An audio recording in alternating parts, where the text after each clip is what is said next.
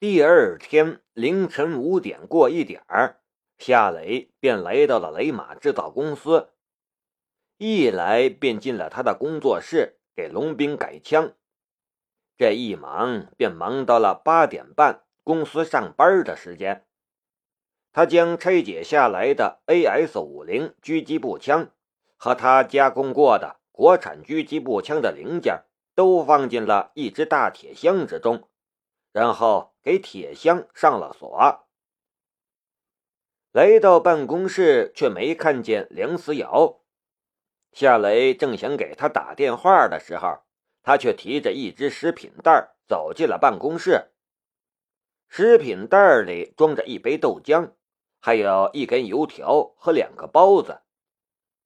看见食物，夏雷的肚子顿时咕隆的叫了一声。他五点过就到厂子了，到现在还没吃早饭。梁思瑶娇媚的白了他一眼。我听门卫说。你五点过一点儿就到厂里了，我想你一定没吃早饭，所以又去小食店给你买了早餐，快趁热吃点吧。夏雷的心中暖暖的，还是老婆好。我才不是你的老婆呢。梁思瑶嘴上这样说，心里却高兴的很。夏雷就着油条和包子一阵狼吞虎咽，他实在是饿坏了。在梁思瑶这里，他也没有什么装斯文的必要了。梁思瑶的语气里带着点责备的意味。你也真是的，我知道你是忙着给龙兵改枪，可你不能不吃早饭呐，身体才是最重要的。你要是累坏了，他会管你吗？还不是我心疼你。夏雷笑了笑，还是我们家思瑶好。梁思瑶绕到了夏雷的背上，先是用鼻子嗅了嗅，然后又软绵绵的趴在夏雷的背上，试探的道：“昨晚我没给你打电话，你有没有想我呀？”这是变相的在问他昨晚在干什么，或者跟谁在一起。夏雷笑着说道：“我在家里，我这么老实，你大可以放心了。”梁思瑶笑着说道：“我当然相信你，可你老实不代表别人老实啊。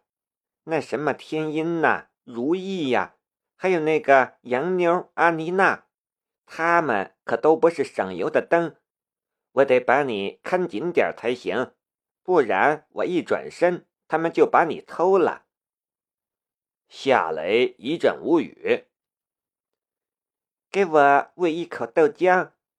梁思瑶从夏雷的肩膀上探下了头去。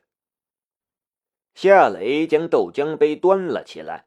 为梁思瑶喝了一口豆浆，不过这样的喝豆浆的姿势终究很别扭，梁思瑶不小心就被呛着了，一小口豆浆也喷在了夏雷的裤子上。黑色的裤子，白色的豆浆，所构成的画面让人充满想象。不好意思，我帮你擦擦。梁思瑶有些尴尬的蹲在夏雷的腿间，用纸巾帮夏雷擦裤子上的豆浆。夏雷也不拒绝，他和梁思瑶都处在同居的阶段了，两人之间根本就没有半点不自然。别说是梁思瑶给他擦裤子上的豆浆了，就算是梁思瑶将他的拉链拉开，自己抹点豆浆出来什么的。那也不是什么难为情的事情，却就在这关头，鲁胜忽然出现在了门口，一眼便看见了蹲在夏雷腿间的梁思瑶，还有夏雷裤子上的白色的液体。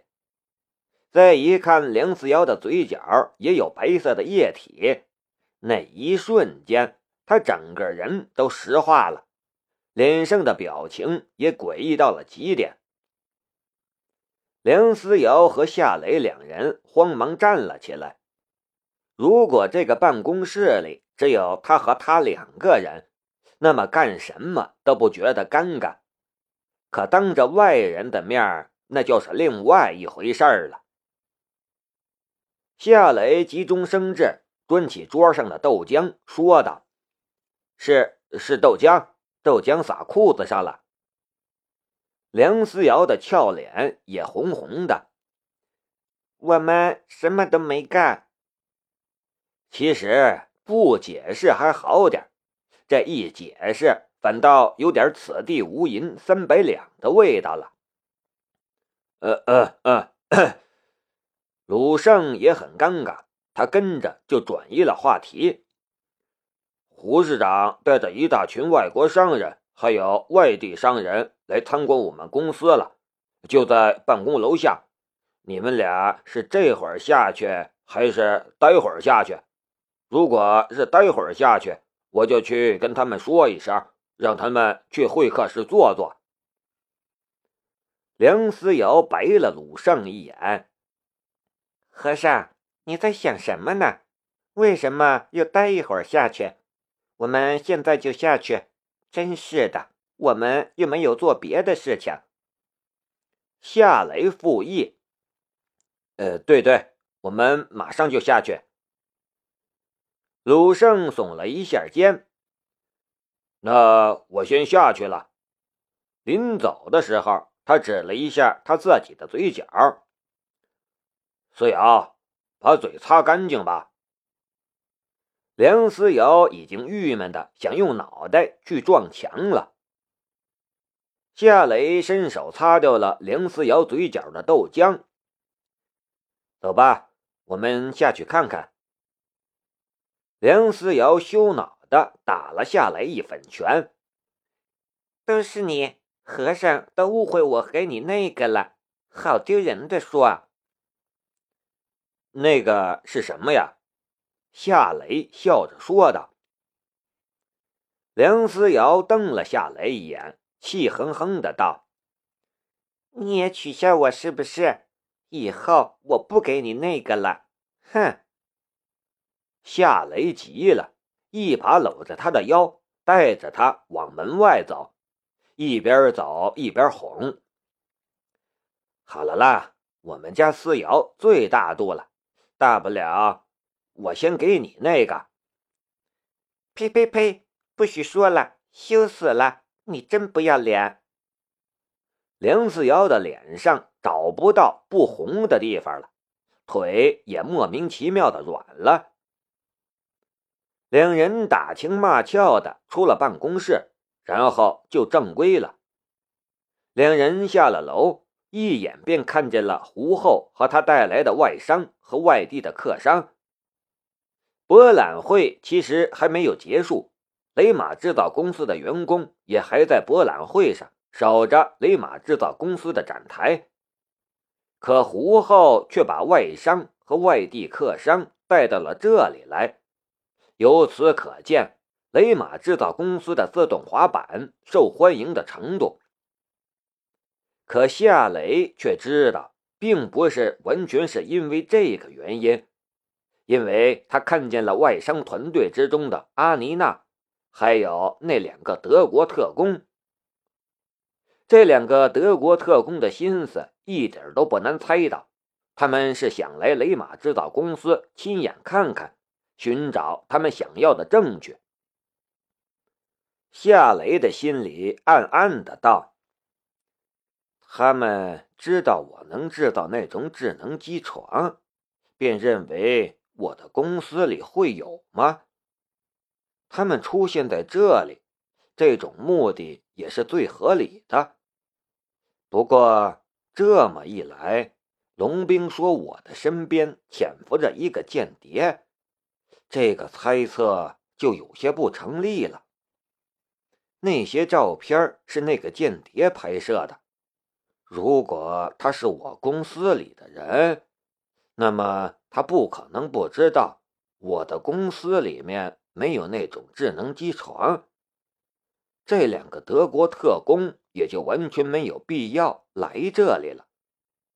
可他们来了，这不就证明那个间谍不是我公司的人了吗？这些都只是猜测，那个间谍的身份一日不浮出水面，那就什么可能性都是成立的。梁思瑶也看见了阿妮娜，她的脸上顿时没有了好脸色。他怎么也来了？夏雷凑到了他的耳边。他身边两个男人是德国特工。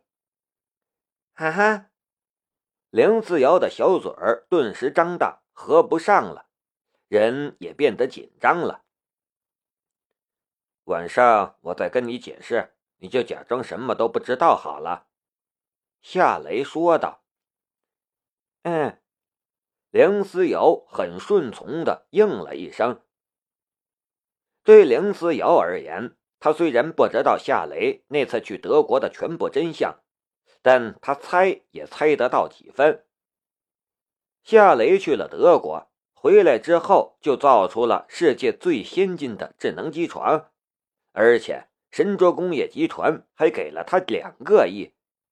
现在德国特工都追到公司里来了，这件事的性质还不明显吗？还需要费神去猜吗？夏雷，你看。我不请自来，还给你带来这么多客人，你不会怪我吧？胡厚走了过来，先跟夏雷打了招呼。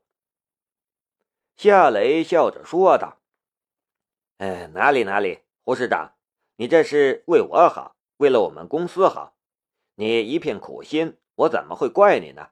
我谢你都来不及。好了好了。”我们之间就少说客套话了。胡厚笑容满面。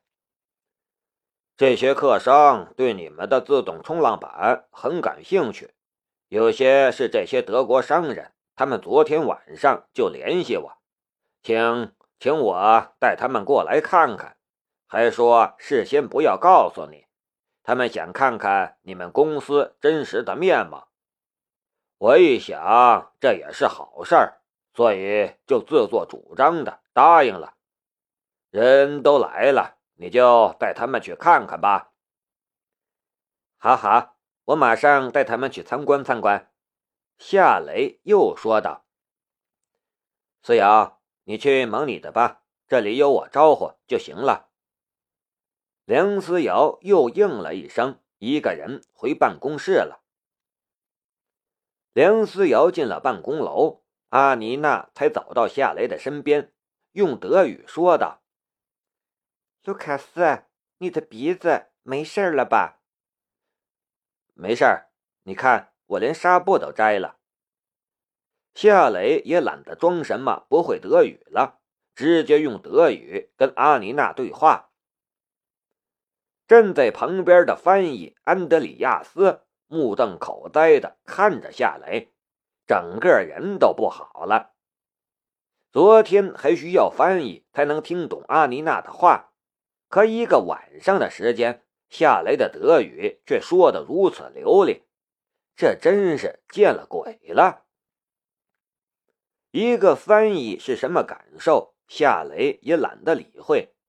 他又大声说道：“先生们、女士们，请跟我来吧，我们从一车间参观。”你们有什么问题，尽管提，我一定满足你们的要求。这是用汉语说的话，随后他又用德语和英语说了同样的话。